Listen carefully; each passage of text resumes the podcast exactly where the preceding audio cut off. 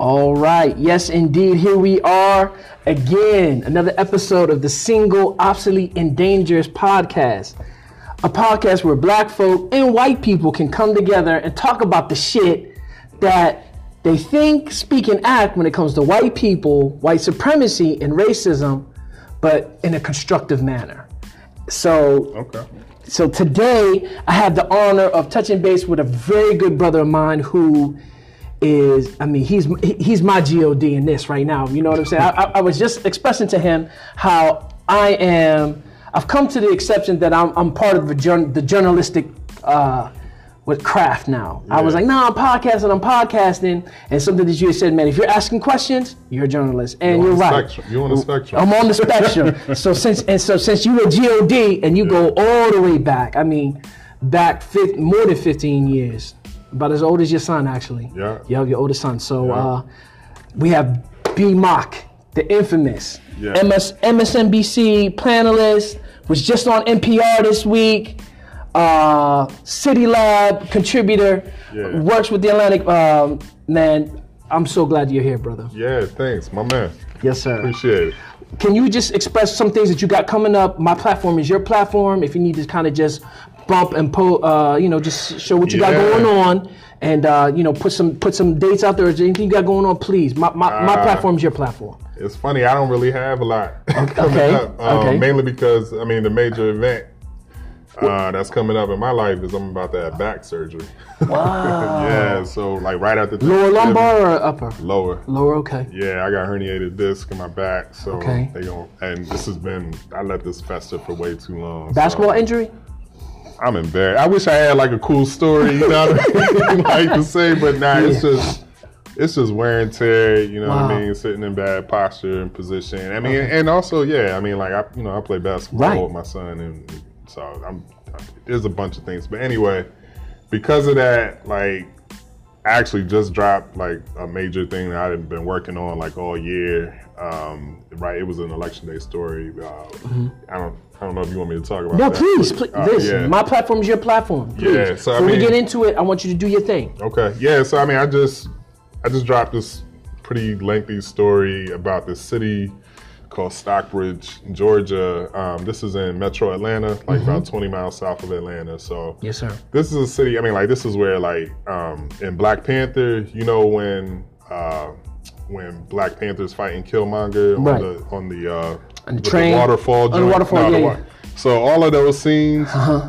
you know, those, they were all filmed in, in the city Stockbridge, uh, Stranger Things, The Walking Dead. I mean, it's called like Hollywood South, right? Because it's just like this is where all like That's the- not that's not the Tyler Perry studio, is it? Tyler Perry does. He has some studios down there. Okay. Yeah, but his his is actually like in Atlanta. Okay, So- got it. but um, but yeah, so this this is a city. It's called Stockbridge. It's about hundred years old.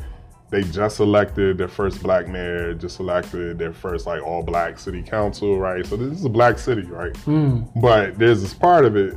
It's a neighborhood called Eagles Landing, and it's like where like a bunch of like really wealthy white people live. I mean, in fact, like the the major thing in there is like this big country club. It's not all white people. This is where T.I. lives. This is mm-hmm. where Waka Flocka lives. Chris mm. Tucker, like so, it's like white people. Hines Ward lives in there. Yeah. So it's like it's it's it's just a really wealthy neighborhood. Anyway, in response to the city Stockbridge, you know, finally having like black mayor, black city council, plus has a majority black population now. This white neighborhood decides like they want to basically succeed, secede, right? Annex themselves off of that. de-annex from the city, right? Wow. But not only that, but but also take like half of the city of Stockbridge with them, like mainly like this commercial quarter, like basically the all the commercial property of Stockbridge, they were just going to take it off, you know. So I went, I, yeah, it's crazy. Hmm. It's 2018, right? 2018, man, they try to gerrymander uh, segregation. That's what I'm saying. And like they got it, you know, this, this they had the state behind them, the governor behind them. So I went down there to go report on this, and there was a vote, you know, that you know that happened on election day. You know, they it was a ballot referendum vote. Right. So my story was about that. That was a huge thing, just because it's you know I had like a whole series on it. Mm. But all to say, like that was like my last thing for 2018 because I know I got this surgery coming up. And Okay. I'm taking all December off, Okay. um, and then I got some other stuff coming, family stuff coming up. So I'm glad I got when my when hands is when on is this when does does this air? This is going to air before you get home.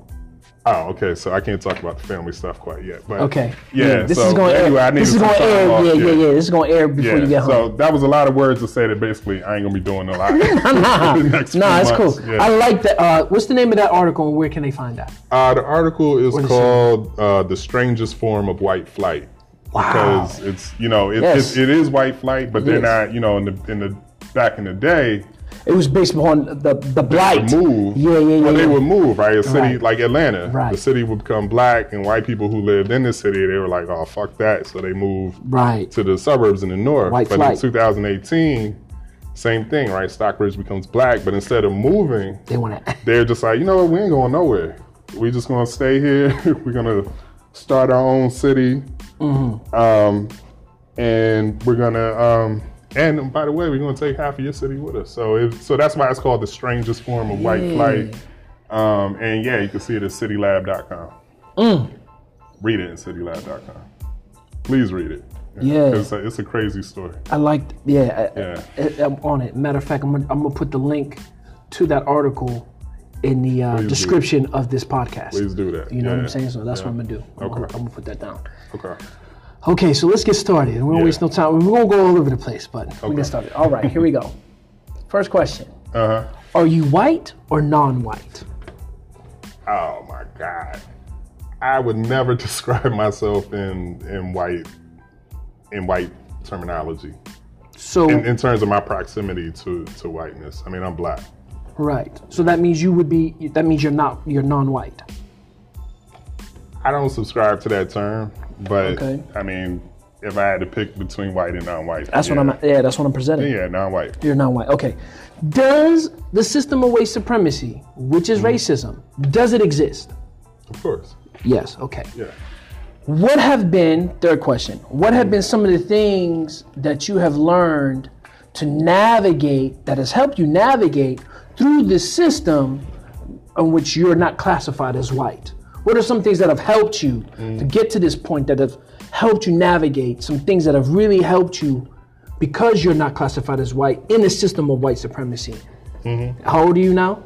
I'll be 41 next week. So 41 years, you made it to 41 years today. So mm-hmm. what are some of the things that have helped you get through that not being classified as white in a system of white supremacy? So, what are some things that have helped me cope? No, navigate. Navigate. Just navigating life. Navigating a the system as a non-white person. Not mm. coping, but it helped you navigate. Mm-hmm. When I'm saying navigate, because because you are not classified as white, and mm-hmm. because you've already expressed that the system white supremacy exists, mm-hmm. then obviously you're a conundrum. Because how are you here? What have you done? Not cope, but what have you done to navigate through that? Because the system is still in existence. Right, right, and that right. system that's in existence is going to mistreat and subjugate you for not being white. Right. And for some reason, you're here right now talking with me. Right, so right, right. I have to ask you, Yeah. what have you done to help navigate through that? What's what's what's have helped you? Hmm. I don't know. Well, there's a lot of answers to that. I, I can't say. Well, let me say a lot of luck, a lot of luck, Chance, okay. a lot of grace. Wow. when you say grace, are you referring to like spiritual? Yeah, Okay. not um, not Religious. anybody. Uh, but yeah, I mean, but I can say, I mean, grace. You know, there are things that have happened. Like I could be in jail. You know, I got grace from a judge a couple of times. to you know, so we can say um, it's too. So spiritual grace. Um, I would also say, sorry, cutting this off. Um, hmm. I think also, um, I think a, a, a, a, a, a certain kind of grounding that came from my family um, Like my, my, my I was very much raised not to believe that I have any limitations on me, despite being black. You know, um, so it, it was never. I didn't grow up in a way. My parents didn't raise me in a way to say like, look, because you black, you ain't gonna be able to do this, this, this, or this. They raised me as if anything was possible, and that was the kind of thing that was embedded in my head. Um, you know, I grew up in a black community, grew up in a in a black church, very much raised by a black church. So my ru- growing up in a black church, that also was um, it was formulative in the in the in the fact of the manner of it it taught me not to not to uh, my, my self-esteem right my confidence uh, or my will or initiative was not predicated on what I would or wouldn't be able to do uh, racially you know because of racial limitations or because of any kind of social limitations I want to So, ask you something. yeah yeah Were there racial limitations in existence? Yeah, Why? Okay. Definitely. Yeah. It's more despite. Yeah. So because they were, no one specifically told you Mm-hmm. about them. Oh, there were definitely people who told me about them. I was definitely aware of them. But it Okay. was, but it wasn't part of my upbringing, Why not? specific upbringing. I don't that's just that's not how my parents Yeah. I mean my parents definitely had their own limitations um, growing up as you know as black Right. people and even like living in the world but it, it just what that wasn't something that they did or said We're similar in age.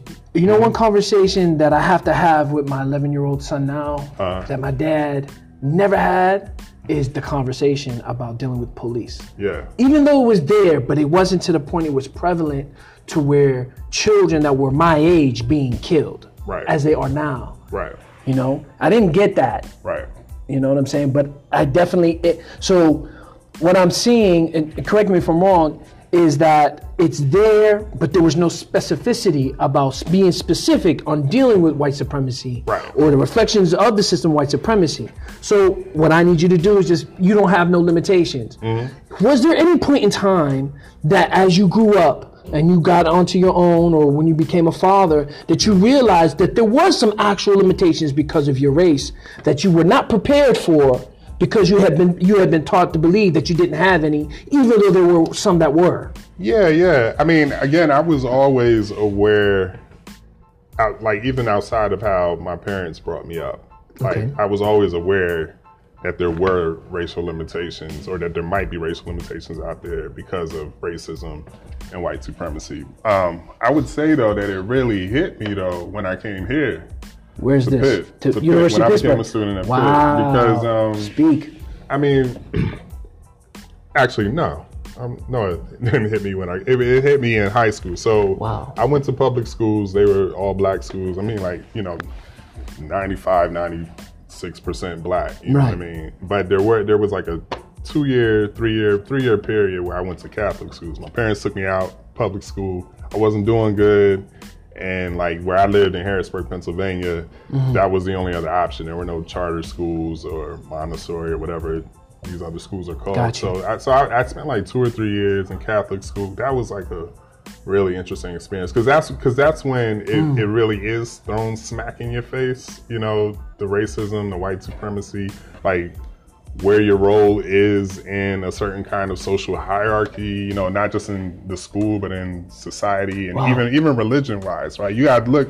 I'm coming out of a black church where all we celebrating is black religiosity, and blackness is like central to everything that we're learning and celebrating. And then you go, then I'm in this Catholic school mm. where there's like no blackness. you know what I mean? Like there really, and there's a sincere deification of these white people who are, you know, they're, they're these saints, these patron saints, and then even like these living quasi deified people like these bishops and whatever you know I don't know what the cardinals. yeah Right, right, right, right. you know so for me coming out of Black Baptist Church and I'm in this I'm just like yo these people take themselves way too serious you know I mean like they, like they really think they God like you know and it's it is and it was crazy but, uh, so you yeah. didn't see that with the black church you didn't see that we were we were deifying ourselves so much huh But it was normal though. That's what I'm saying. Like I, I can look back at it now and I can see.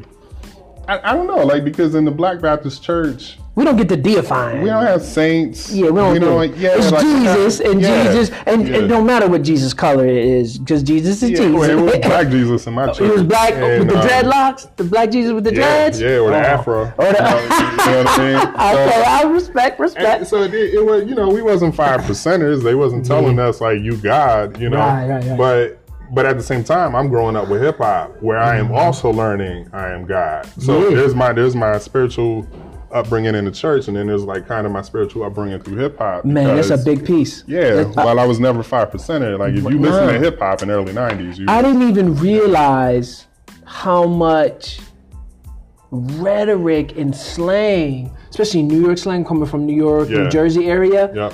Five percenter information is, you know what I'm saying? And Yeah, so yeah. there would be times when I would interact with some five percenters and they would think, like, Right. you know, I, I done did the 120, and I'm like, no, no, no, no, I'm from, You- I'm from the Bronx. you We like, yeah, yeah, yeah, yeah, you know what I'm saying? I- Yeah, you know, yeah, no, I ain't do the left shit, but Yeah. I, I didn't realize that that's what they were doing. You know that that they, that you know when Wu Tang was talking, when Rakim was talking, a little bit of Jay, a little bit of Nas, like Yeah. Nas Heavy. Yeah. They all got that in there, and I'm like, oh. I, so now it's funny that you say because I didn't know that at first either. Right, you know, I'm listening right. Uh-huh. to Kane and Rakim, and they just, you know, talking about knowledge born. I just thought it sounded dope. You know, right, right, right. Uh, but nah, there, you know, where I lived in Harrisburg, Uh-huh.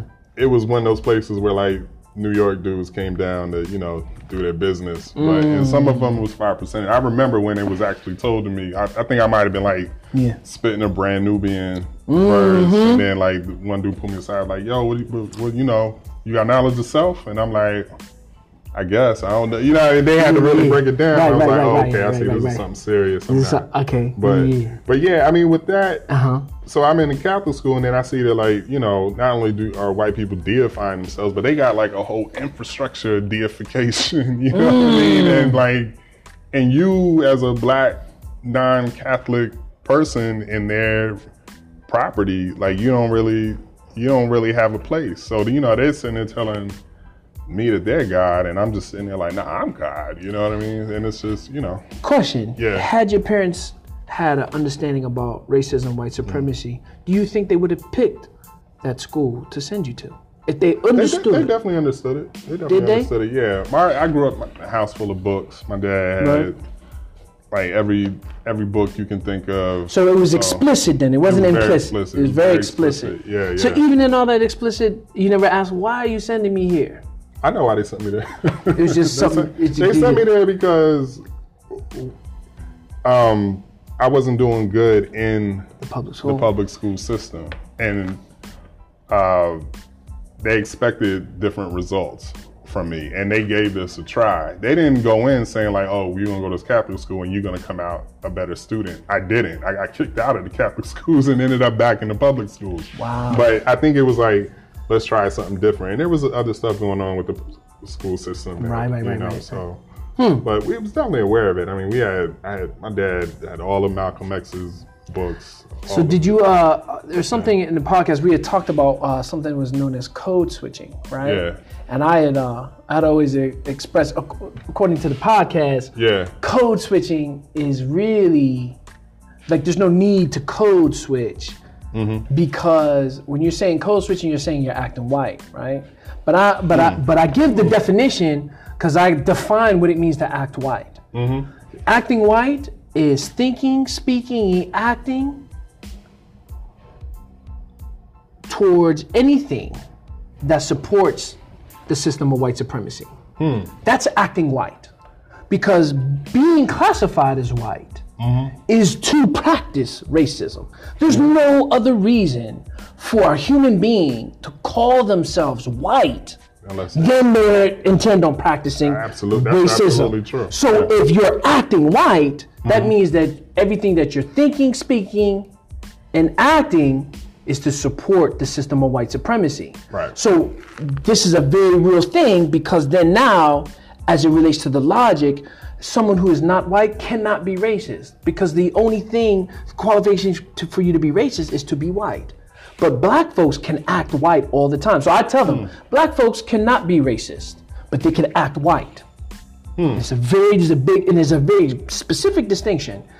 black folk cannot be racist because you have to be white to be racist, but hmm. you can act white.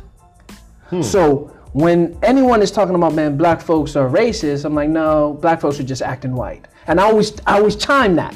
They're like, what do you not what- no, you mean talking right? No, I'm not talking no, believe it or not, talking right is not acting white. Right. Why? Because if you speak specific and you speak straightforward and you use proper diction, Right. it has been historic, historically recorded. White people speak with a forked tongue. Right. What we should they never say- conceive them yeah as, a, as, the default of normal. and, and- and anything, of normalcy, really. right. Right. And then in actuality, white people have always talked half, half, half-assed.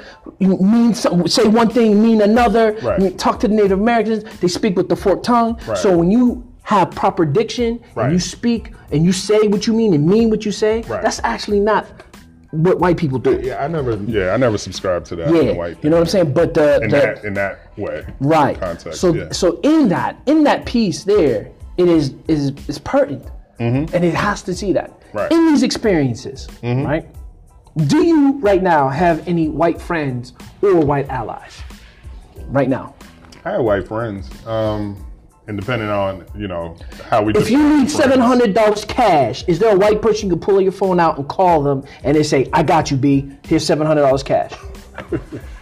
I must have no friends. I'm, I'm talking, I don't- I'm I talking don't- about white people. know- yeah, I don't know. Nah, I don't know that I'm close enough to any white person. I mean, when I think of friends, I'm thinking I have a very specific context, and I don't think.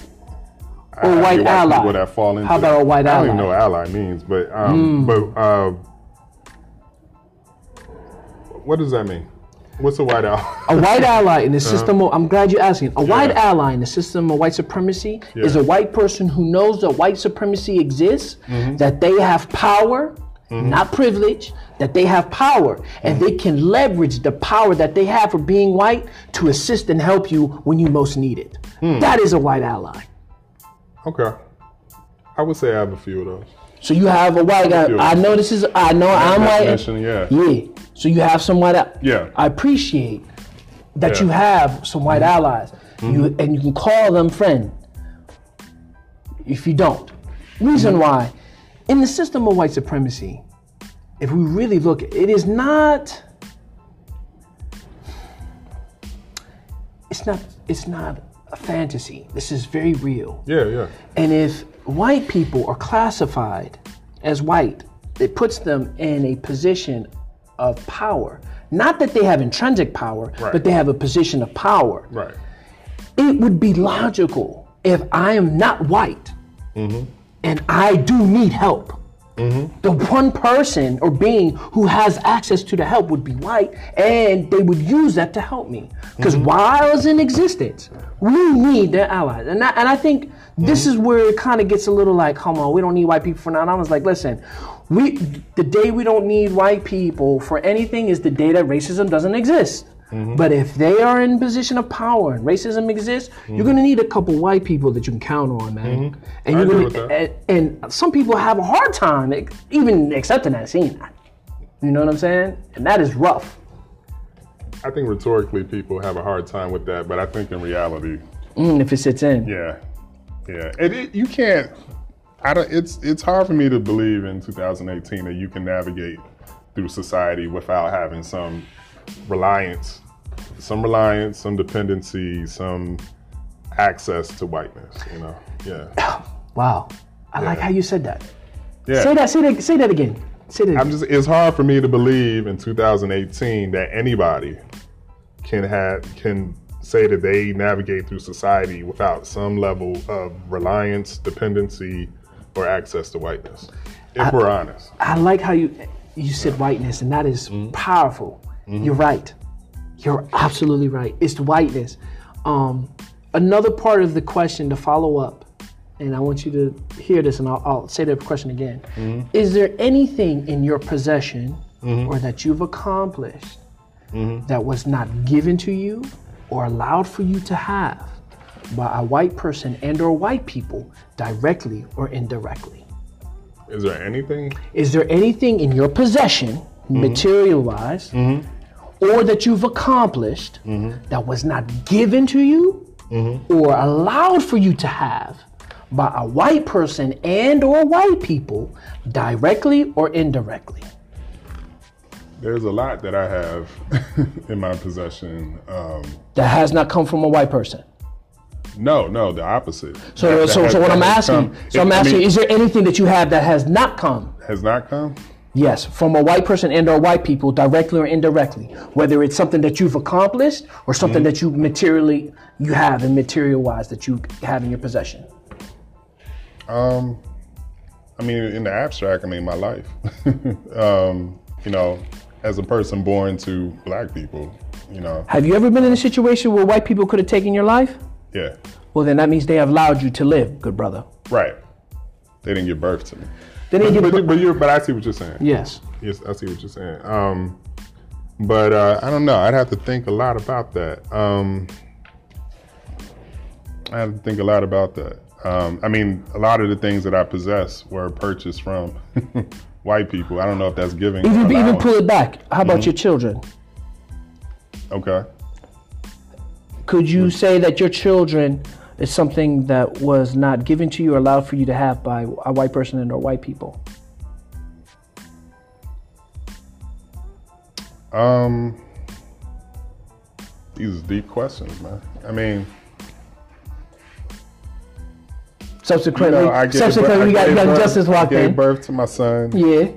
from a black woman, but Right. you know, there were there were white doctors in there. Let's talk, you know, talk about they it. help, they help deliver Exactly. justice. Talk yeah. about it. Yeah. So they were a part of it. Yeah. They Do you know? Yeah. You know what a uh, non-white person? You know what they're known as when everything that they have in material possession or anything that they accomplish comes from a white person and or white people. You know what they're known as? Well, Slaves. When we Yeah, were on the everything. Mm-hmm. when we were on the plantation, everything was provided. It may not have been it may have been subpar. Mm-hmm. They provided us clothes, but it may have been rags, but they Mm-hmm. were clothes. They may have provided us food. It may have been the chitlins, in the, but it was food. Mm-hmm. Right. They provided us a language. It wasn't our language. They even gave us, na- gave us their names. They even gave us names. right. In 2018, Mm-hmm. you see how the constants are still the same. Right. We may not be on the plantation, but everything around us is letting us know that we're still on there. The plantation hasn't extended. Yeah. I, I mean, and probably better than nowhere else in the United States. If you're- Worldwide. if you're not white, you know, yeah, it's definitely worldwide. But you know, but you know, a lot of our realities as non-white people is unfortunately defined by our proximity to whiteness. I mean, which is essential. What do you mean when you say proximity to whiteness? What do you mean? I, you know, I hesitate to give white people hundred percent of the of the credit for everything, Why? but but there's always some proximity to it. When you say, why don't you want to give them 100%? So I gave birth to my son. I conceived my son. That that biological, you know, uh, process was something that happened between me and another black person. Now, in terms of him coming into the world, there was a proximity to whiteness. There was a there was a doctor. They used a a, a science in a in a medical um, practice that it was not necessarily native to non-white people. You Right. know, like we didn't we didn't go through a African, you know, like Right. birth giving Right. uh, situation. We were at Magee Hospital, Right. So, so there's a proximity, Mm. but it's never like hundred percent. You know, they didn't they didn't help me. They didn't they didn't conceive him. No. They didn't create the condition for you to meet his mother. Eh, in a in a systemic way, Mm. yeah, in some ways, yeah. It's more most They didn't create the condition for me to stay with her. They didn't No. condition for me to. You I, th- I think they I think they were more intent on creating condition for you to produce a child Yeah. and you not stay because uh, when we were on the plantation they were solely based man produce children but you can't stay together yeah, that was a business that was a business model Right. right, and that business model has not changed. And so what we have done is we've been participating in certain things and we think that they're not they don't have the ledger. They don't have things like listen We need babies keep on being born. We got things going on Mm-hmm. even now. So we'll create conditions to make you feel like, hey, man, you go to a college, it's a majority white college. Hey, you're getting an education. We're gonna pay. It's a white bank that pay for you to go. We're gonna set up and we're gonna make it right. We're gonna take you to the shack. We're gonna feed you. Right. We're gonna go to Master Charlie's in the morning, man. We're gonna do. Mm-hmm. Hey, we're gonna do any and everything other than pull your dick out. Yeah. We're gonna set up the situation for it to happen. And then when the child is born, we're gonna have to take that child, you're gonna have to do that. And Right. part of that stipulation is we're gonna make sure that y'all don't stay together. Cause if you thinking that you're having a family, you're not gonna be trying to do anything else with anywhere else. These conditions still the same happening. Now they may seem a little bit uh, what's the word I'm looking for? May seem like it's complex now, Mm-hmm. but it's not. When you start peeling that layer back, Yeah. you know. In the podcast, this is what the podcast is about. Yeah. It's about to really kind of pull these interactions, pull these notions that we see are happening, Mm-hmm. right? And really seeing like, yo, one of the first questions I ask you, does white supremacy exist? You're like, absolutely. Mm-hmm. But to the degree do you understand when you say absolutely? Because then it's like, wait, something is happening. Mm-hmm. We smiling, they're going at it. Um, what you think? As a journal, as a journalist, Uh huh. uh, that is a predominantly white controlled Institution. institution. Mm-hmm. How have you been able to navigate through that these years? Yeah. Oh, with a great deal of difficulty. you know, it's. I mean, it's it's tough with any institution. I mean, there Wow. there there are no there are no non non-white controlled industries. Not in America. I can't speak for other places, but not in the United States. So, you know, so it's you know you do it with great with great difficulty. You know. Well, has anyone ever? Uh, has there any been any racial microaggression you experienced? I mean, because Yeah, that's such a hot. Because you deal with words, you deal with literature, so it's, it's you know what I mean. Like, you know, we Yeah. give you an assignment. We don't we don't know if you can really handle this, and you know what I mean. Can you tell? uh, Was there anyone that that you lost your cool, where you kind of stepped out of your character and either became physical or became violent? I never Without- became physical or violent. But Um, but it really like, yo, it bothers me. It's a wrinkle in your forehead right now. Yeah, I mean, I'm I'm not as sensitive to microaggressions to be honest with you, but but if you're talking about Something, something over that escalated, Yo, something yeah. that was just like, yo. yeah, yeah. What- I, what you know, one What of happened? one of one of my editors. Um, this is a guy I worked with back in. I, was living in Montgomery, Alabama. Um, I was writing a story about, uh, you know, what was it about? It was something about like homophobia in the black church and the uh, in certain black churches. And my editor, who was white, he inserted some he inserted some sentences and some content into my story that I didn't agree with, right? What? And um and when I told him when I confronted him about it, I was like, yeah, I don't want that in my story. He kind of insisted that it did go in the story, and it, and it was it was some whatever some cockamamie data that he was trying to include in there to, to make a, a kind of blanket statement that like black people in general are either more homophobic than like any other race or or that or even to you know some people could even even possibly even suggesting that there was something inherently homophobic about black people. So I was just like, you know, we got an argument. I mean, it was like in the middle of the entire office. It like it, it spanned two floors and steps because I mean, because he was really being insistent, and I was like, no, it's not going in my story. I don't believe it. I didn't write it. Right. If you want to make that point, you write your own story and put your Right. name on it. But I'm not putting my name on anything that I'm saying. So it was, it was just a big thing. Mm. I think that might actually, honestly, be the one thing because the the the relationship between the journalist and the editor is unnecessarily confrontational relationship. Because it, it would force it would force uh, the conflict would force a pure representation of the facts. Right. We're, we're talking we're we're talking about words, ideas, expressions. Um, I have my ideas about how I want to express something and how I want to say something, and I have a certain audience in mind. Usually, it's black people I have in mind, Right. but I don't only write to black people. You know, and more than more people than black people read my stuff. And since I don't I don't, you know, I'm not like a single independent journalist. I represent a company. You know, I have to, you know, unfortunately, we have to make sure that that the message that we're sending is like being easily accessed and interpreted to Yeah. the extent possible to as many people as possible. So, in that process, you know, there's going to be a lot of button heads over like, you know, like the mm. editor saying, "Oh, I think you should say it this way." I might, and I might not want to say it that way.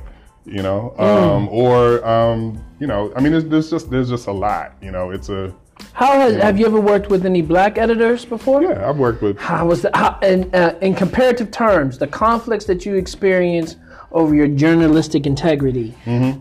have it been more confrontations with black editors or white editors? both. I mean, it, So it- it's equal. It, the the natural relationship Okay, all right. like between any journalist and editor is it's always going to be it's an agitation cycle. Hmm. You know, and- and. Agitation you- cycle. I like- I like what you're and- saying. Yeah, and some I mean, there's going to be an end product, but not before going through the agitation cycle because the editor is, is thinking about this in a different way. You know, than the writer. It's, it's hard for me to, to kind of explain. No, no, but, no, no, but I I, understand. can't say. I mean, I've worked with black editors where it's it's it's gotten really greasy, you know, got real greasy, you know what I mean? And I work with white editors where it got real greasy. And, you know, it, it can, it's, it, Have you ever did a piece that you felt like didn't really represent you, and you just went and went along because of the because of the editors and because it got greasy? um, yeah, a lot, a lot. And I, I think any journalist would, would say that, especially in today's age of journalism where, where, you know, we're in this hyper speed. We got to get as much content up and out. We're, we're cranking stories all day. So you don't have a lot of time. Right. to argue over every little point. You're gonna let a lot of stuff slide. I let way more stuff slide now than I used to. You know, I, I've been a journalist like 20 years. Right. First 10 years was pre pre internet, right? It was all paper, print. Mm. It was slower. Mm-hmm. That's right. I'm writing a city paper, Pittsburgh Courier, Renaissance News. We're putting out a newspaper once a week, once a month. You know, I'm freelancing for the Courier, so it's like once every. So we got a lot more time to wrestle and jostle. Now, I got I got like three or four stories going up a week on a good, you know, on a bad Yes. week. I, on a I, bad and week. I always seen your stuff. So- I'm always reading your stuff. don't have a lot of time. You know, don't don't have a lot of time. Don't have a lot of time to argue every single point. So there's a lot of stuff that goes up that doesn't totally represent me. Hmm. I, I, that's been true since the beginning. Now, you know, to be honest with you, I mean, Right. even when even when internet, when journalism was slower, um, that's just something that's going to happen. And I think that you, if you talk to any journalist, they will tell you um, that that's what that's going to be the case. You know, I think oh, more so now than ever. I think I had a kind of a peripheral interaction of it, and I think even before I started doing the podcast, um, the appreciation to investigative journalism is like, it- for me now, is at a different Something to drink. at, at a different. Uh, Go right across the hall. Across the hall, you'll see vendors.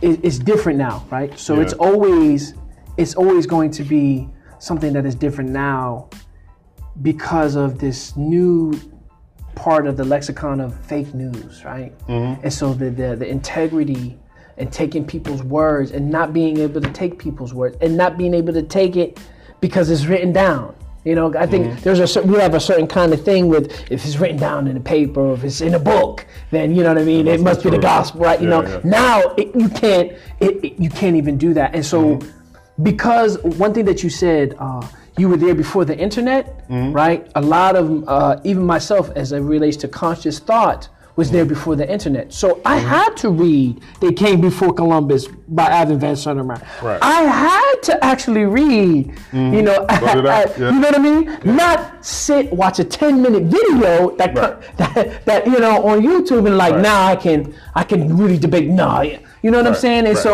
I remember like what it took to really get information and have to really read it, digest it, Yeah. or you know what I'm saying? And now it is happening so fast that misinformation can be presented and you and you think that man you just got all this going on and you you really don't. How Yeah, did you yeah. how do you how do you find or you don't? How do you find that balance of dealing with that? You know, if you, especially, and now, I just want to add, now that we have an administration and uh, Trump, like, if B Mock was to write an article that was real, that was uh-huh. about the facts, and Trump was part of it, and he reads it, he's like, man, you're being disrespectful. That's uh-huh. you. You were being just so racist about saying what you just said about me. Mm-hmm. How how do we deal with that? Or we don't. We just kind of hunker down and just go through the motions of dealing with this. I mean, I gotta, I gotta admit, I, I don't give a lot of thought to the fake news um, wars. But So you don't feel like you would ever get caught up in that. I'm sure I would. I just don't give a lot of thought to it. I mean, it's the fake news thing has been weaponized at this level such that it, it can be applied in any given context, right? Like, I mean, there stories that are 100% true, like completely verifiable, but somebody can just say, like Trump does, just say this is fake news. And if you're already subscribed um, to Trumpism, if you're already subscribed to that level of whiteness, um, then you're going to believe it. What, what you're going to believe that it's fake news without even trying to go verify yourself. I don't know that we can be shielded from that because it's been weaponized and it's, and it's metastasized, right? Like it's Weaponi- weaponize and metastasize. I Yeah. like I like what you're saying. Yeah, it's not just I like- Trump. It's not. I mean, it didn't even start with Trump. I mean, it was. You know, this was Alex Jones and you know the, these people who are literally trying to like gaslight the audience, right? Like to make you think that the thing that you are seeing with your eyes or that you know for a fact is in fact like this false sense of reality and and manipulating people emotionally. I mean, Alex Jones turned that into a science, and many other people of that whole echelon did it. Trump is just the first to bring it to the White House and bring it into the mainstream. One I I, I, w- I caught the Alex Jones and I was I was feeling it because it was very visual, but you know when I was like, mm, and I even started expressing and posting like, this Alex Jones is an agent.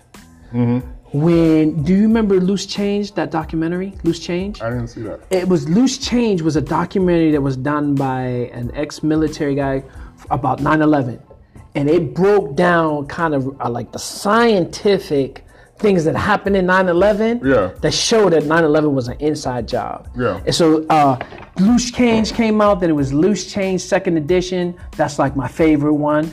Then it was a third one because he was adding things, right? It was it was a working almost like a working doc. Mm-hmm. Yeah. And then it came to Loose Change, the final cut. But Okay. this time, it was Alex Jones with it, and he Mm-hmm. was part of it.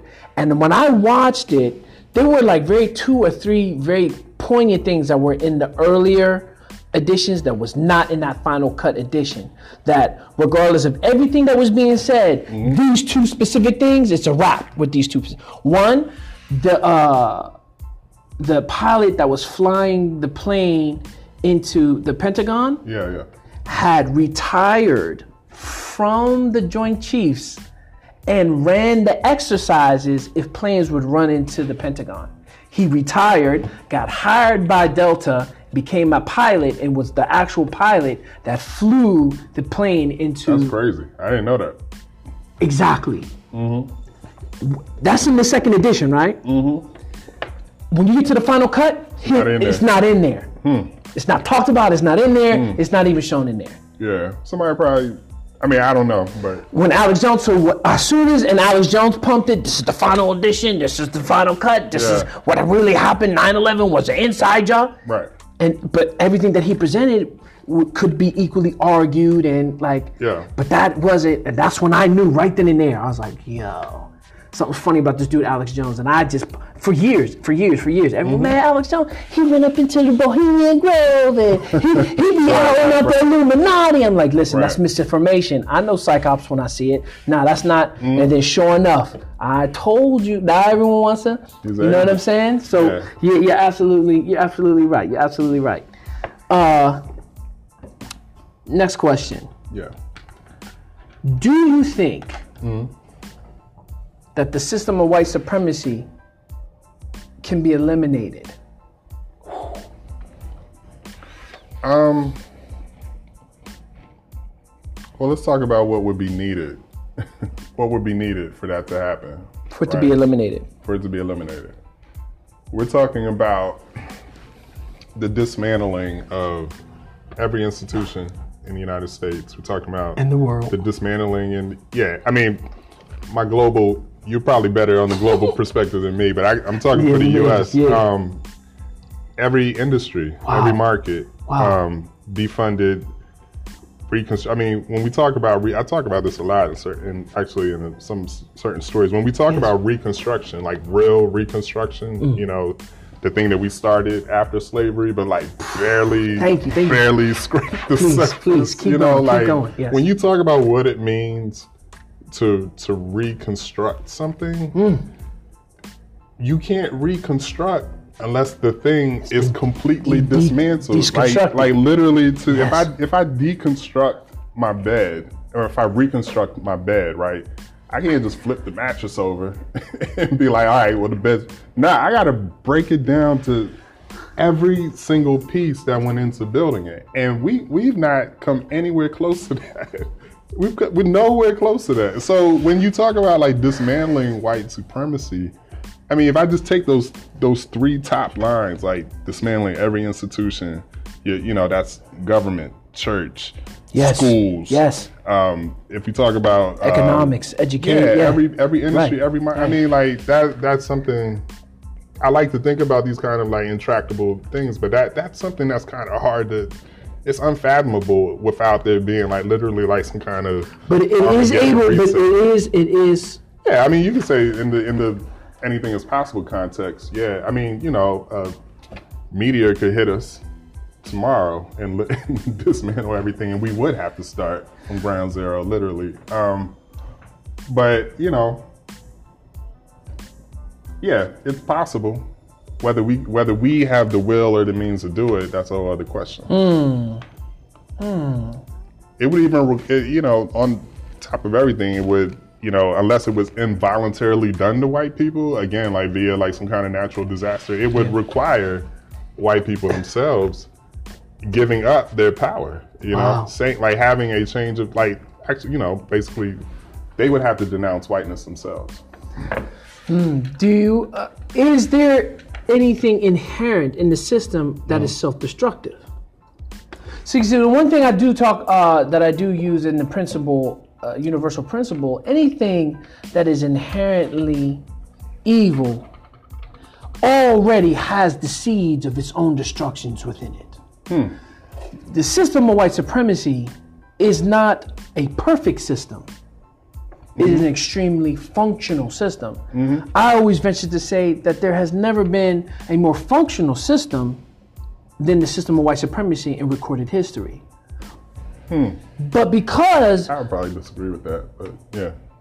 I mean, there uh, all major technological advances have happened under the system of white supremacy. in the modern age.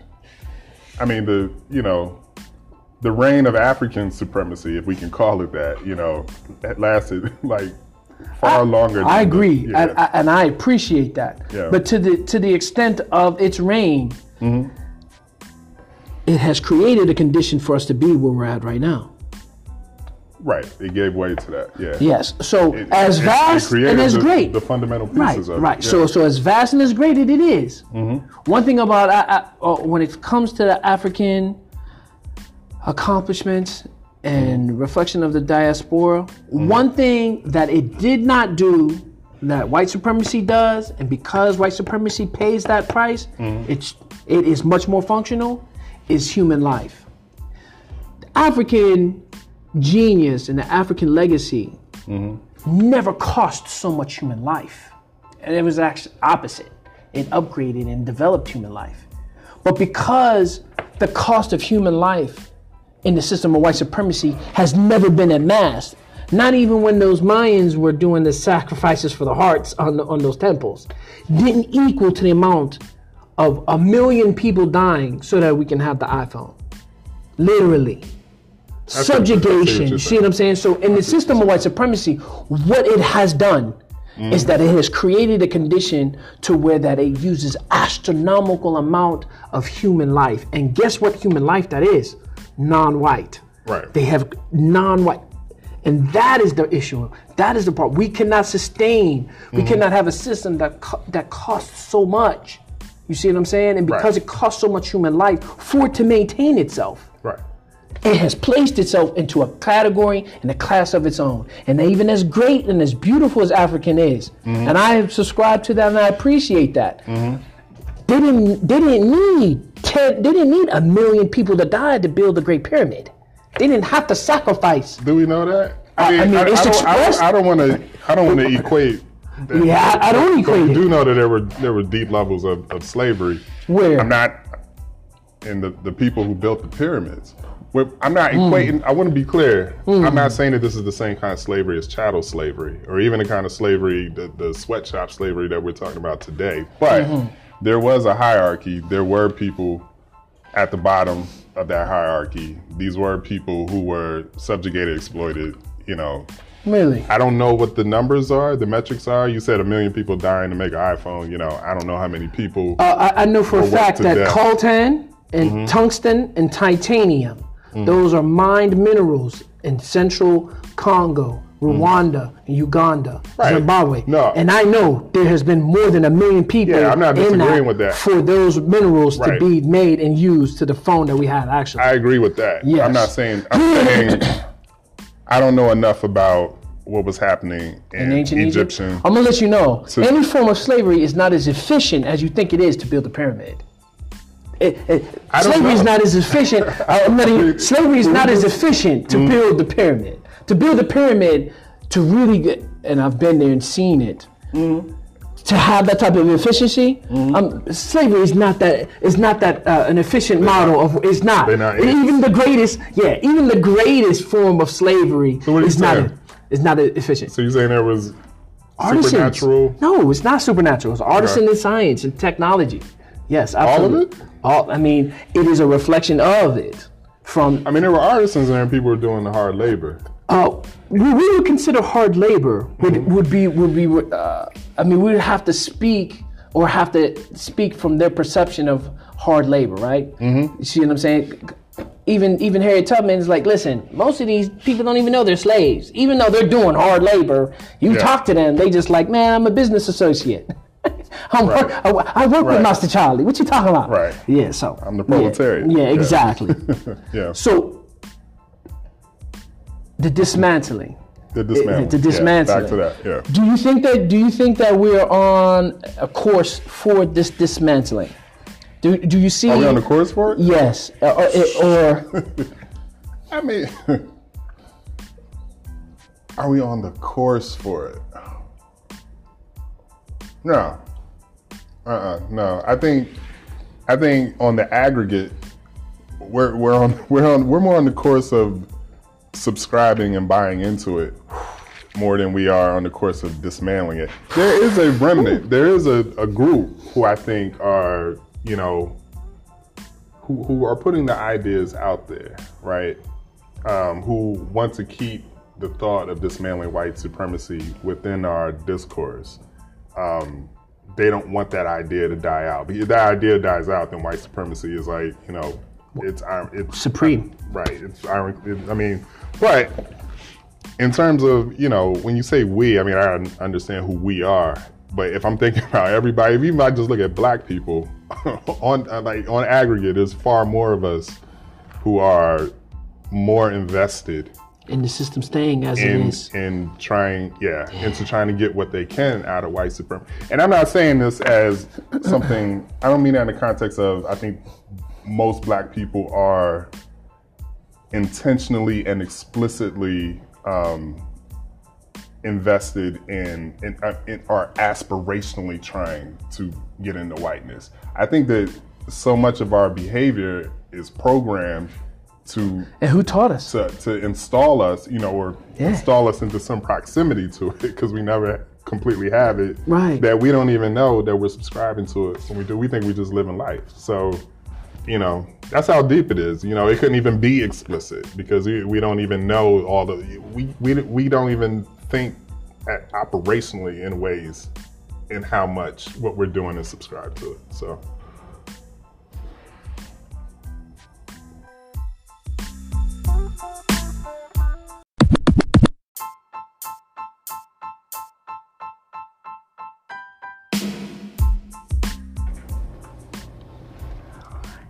Here we go. Final segment, and this is uh this has kind of been kind of the moniker of the uh of the podcast. You know, people who've been following, who have the fans and follow, they're always waiting for these these questions. So this is intense. So everyone gets this question. No matter if you're a state rep, not, like everyone gets. I'm gonna be the one blushing. I'm talking about my son. My son next. to me. Yes, and we got Young Justice Yeah. here, so we're not even act like he's not here. But I think it's important, and I think it's Okay. powerful that he's here. So, Okay. Um, and he's 15 years old, so that I remember that 15. I was impressionable. Mm-hmm. You know what I mean? So this is right. It's that this is- age. yeah, it's that age. So here we go. All right. Question. Mm-hmm.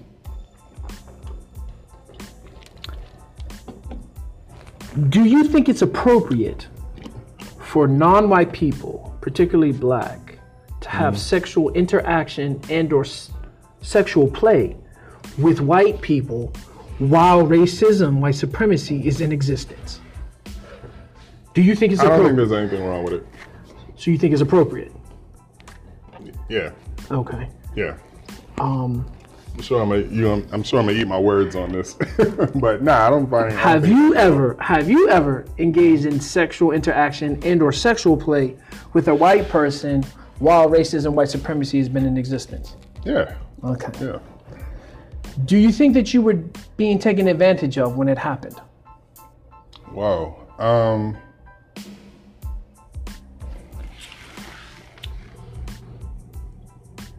I would say, in some cases, no, but I can definitely say in some cases, I can say that that the, the white party, either, they were either taking advantage or they got some kind of advantage Hmm. out of that And did you in know some situations. and yeah. did you know that during when it was happening? It felt like it. You know, it, I think you feel it. There, there's one thing where you might be in a committed relationship with a white person where it's, for the most part, not a transactional kind of thing. To the, in other situations, it has felt transactional. It has felt, you, you feel the weight of history on it in certain, you know, in terms of interracial relations. Um, you can feel the weight of history on that, you know. So, uh, you know, I never thought about it in those terms, but if I, but if I, you know, in terms of them taking advantage of me, I think in most sexual transactions, you know, I'm, I'm not gonna say most, and a lot of, I think a lot of sexual transactions are intrinsically one person trying to take advantage over the other. Hmm. In a lot of them. You know, white people have taught us everything. They taught us everything that we do. Most explicitly and implicitly, they also taught us how to have sex. Hmm. They forced us to watch rapes. Yeah. Then they would take us and force us to have sex for to produce children to be sold or even as entertainment. or as entertainment. That's a perversity. Yes, fetish. Yeah. Mm-hmm. exactly. So when it comes to black folk today, Mm-hmm. that is still there, no matter what we say. Mm-hmm. So when you say that most sexual transactions is some that that's because white people have interject themselves in that. There's not a black person alive right now who is not influenced by the sexual ta- tactics, habits, and norms that white people have done. There's not I would, one. I would agree. So, when we're saying appropriate, right? Mm-hmm.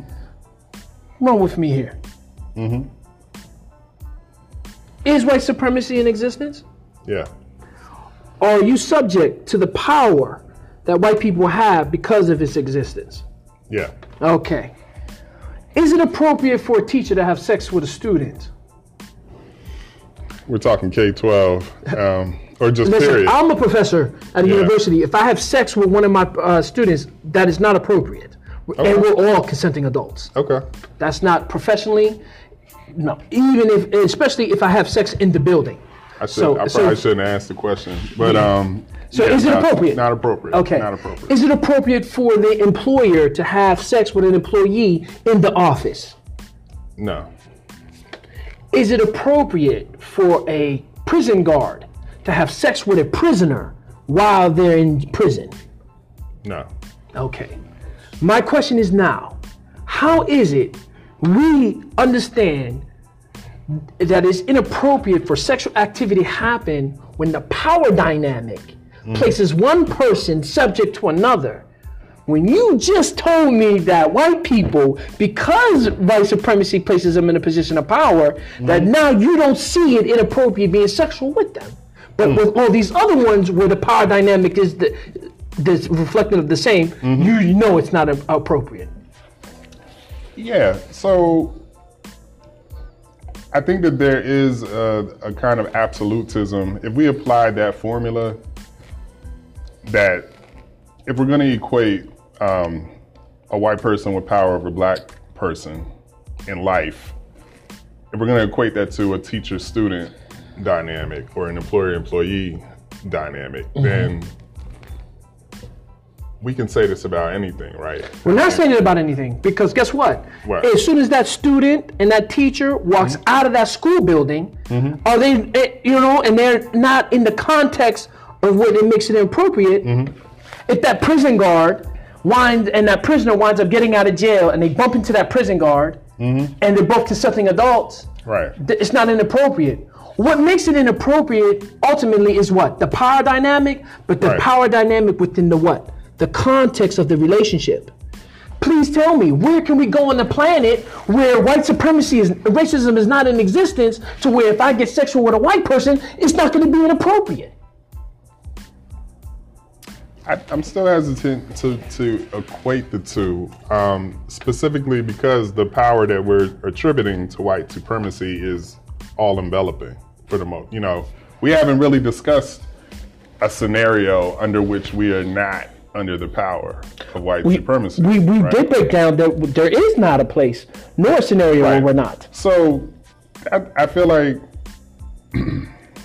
we still we're, we're still human beings at a basic level. We still live we, we live with each other. Who's We human being, you or white people? I think we're both human beings. Hmm. We're at the base at the basic level. Once you strip away all identity, we're still human beings that are going to have. There, there are going to be some things that happen when you put two human beings in, in proximity to each other, regardless of race. If they are attracted to each other, you know, if they, you know, if they're if they're feeling each other, if, if whatever situation I, I- that leads. I don't to, know, to man, because you know what we have that's part of the part of the psyche. We Mm-hmm. actually have human beings who are s- sex by nature a female, and if you put them in a room full of males and she's a lesbian, she's not going to have, and she can consciously be like, "No, I'm Mm-hmm. What about cool." with other women though? I'm just saying that We're not talking right. We're but I'm not even with other women because the context of them being white or non-white doesn't exclude them. So Mm-hmm. even in a lesbian relationship, even if I would, even when I interact with, uh, and I do have some setup with some uh, some people from the LGBTQ community, Mm-hmm. right? It doesn't exclude them from experiencing white supremacy. Right. You see what I'm saying? So even in that case, maybe, Mm-hmm. right? That is not what I'm asking. Because I'm not asking if you were stuck by yourself but I, humans. but I, but I think human, I think attraction between two people. If we don't like the word human beings. I Okay. think attraction between two people is going to happen regardless, and in, as an independent variable okay. in many situations. Okay. And so, whether it's appropriate or not, I don't. I mean, it's a. It's not even an, an important question to me. I can even honestly, even in the situations that you were talking about with, um, say, teacher student, Yeah. I can see very easily how a teacher and a student could get sexually involved. Whether it's appropriate or not is one thing. There are things that can happen. Student can recuse himself from the class. Teacher can Right. step away from the job. But But the uh, appropriateness. The appropriateness. appropriate, I mean, appropriate by society standards. Yeah, there's a power dynamic and there's a, a heavy potential for power abuse, and there are things that we can do to, you know, to alter the so that's why I asked, do you Right. think you were being taken advantage of? Could you have been taken advantage of and you not be aware? Definitely, definitely. But I, but I think, I think in a lot of sexual transactions, again, regardless. I mean, we're talking about white supremacy, Hmm. Right. But I think in most transactions between men and I think most transactions between men and women are, you know, in terms of sex, are men taking advantage of women. I definitely believe that, and I believe that's because So- the infiltration and then dealing with white supremacy. So should women, by that nature, not have sex with? Would it be inappropriate for women to have sex with men then, in general? I don't know because I'm dealing with white supremacy and racism, not But not with gender, not. But we're dealing with the, so if the Yes, logic, if logic. the logic is that because white people have a racial overall in a position of power. They're in a position of they're in a power. position of power over non-white White people, right? We can apply that same logic. Say men that there's a male supremacy edge that there's that men have power because of how society is set up, not intrinsic, but because of how society is set up over When you say society, are you Mm-hmm. talking about a white supremacist society? I think regardless of whether I think no, it doesn't have to be white So supremacy. then tell me, so tell me a society where white supremacy is not in existence. I don't know. I'm not that well traveled. If we went to Japan, we went to China, we went to Even if we went to Japan, we could we could pull it back right now. If we were to go to China right Mm-hmm. now, you, would you would you speculate there's there's no white supremacy there? I don't know. China's huge. Okay, so so, so, so run with me here. but I, When the I- I slave, let me give let me give this. Let me give Uh-huh. this so, Yeah. so I can give that because you you had already you had commented about having a global, and I'm I'm gonna give you the tidbit. Yeah, right? yeah. When we were on the plantation, Mm-hmm. the slave master would get a black man as an overseer. Right. And Slave that broker. black, right, the slave, right, and it would be an actual black person to oversee the black slaves. Mm-hmm. Right. Did that mean that the white slave owner was no longer in control and power of the plantation? Of course not. Okay, because you would not see the white slave owner, you would only see the black overseer dealing with the black slaves, right? Right. It is exactly the same right now. You go to China, let me, you go to uh-huh. China, you will see Chinese people overseeing dealing with Chinese. But you do not see the owning, controlling of white people. Let me express the show. What is the system of government that China uses? Communism. Right. The communism that they use, where does it derive from? Karl Marx. I, I, I'm following Right. you here, but So, so what I'm saying is, cultures predate I- all listen, these European practices. There's a many. There are many things that predate So- the system of white So supremacy. are, are you saying that that Asian men did not practice a hierarchical hierarchical supremacy over Asian women what I'm saying, before the establishment of what we know today as white supremacy? what I'm saying is that Asian people Mm-hmm. are an extension, as it relates to their system, how they interact with each other, of the system of white supremacy. Mm-hmm. I would say that they today, may, yes, but they weren't always. that not always, Right. in, in actuality, So- so- is the, what we're dealing with. But but we got to separate that because I am separating it. Right. So what I'm so what I'm saying is, I guess that, that there can be a fundamental um, argument over whether the male supremacy over women, that system of, of, of interaction between men and women, existed before this thing that we're calling White supremacy. White supremacy. It has. And it so it has. Yes. And so if that, That doesn't mean that it supersedes it now. There are many. That's what I'm trying to say. Sure. Perfect I'm not even saying it Right. supersedes it. But, Right. but so but we can talk about it independently of Right. white supremacy, right? Because we know that that that is It, something it, that it, it predates, predates it, right? So in so in that realm, if we know that women have been subjugated to the to the power of male supremacy Right. before even white supremacy became a thing, Yes. then we could just as easily ask the question of whether it's appropriate for women to have sex with men if we could ask if, the it's power dynamic- if, if the if all dynamic women is- shouldn't just be Right. lesbians. and this is what, and this is where the confusion comes in, Okay. because even though the supremacy and the gender issue, as it mm-hmm. relates to the gender gap and mm-hmm. gender things, Yeah. right, predate, predates the system of white supremacy. Mm-hmm. It is now subject to the system of white supremacy, and because of this, and reason why is because.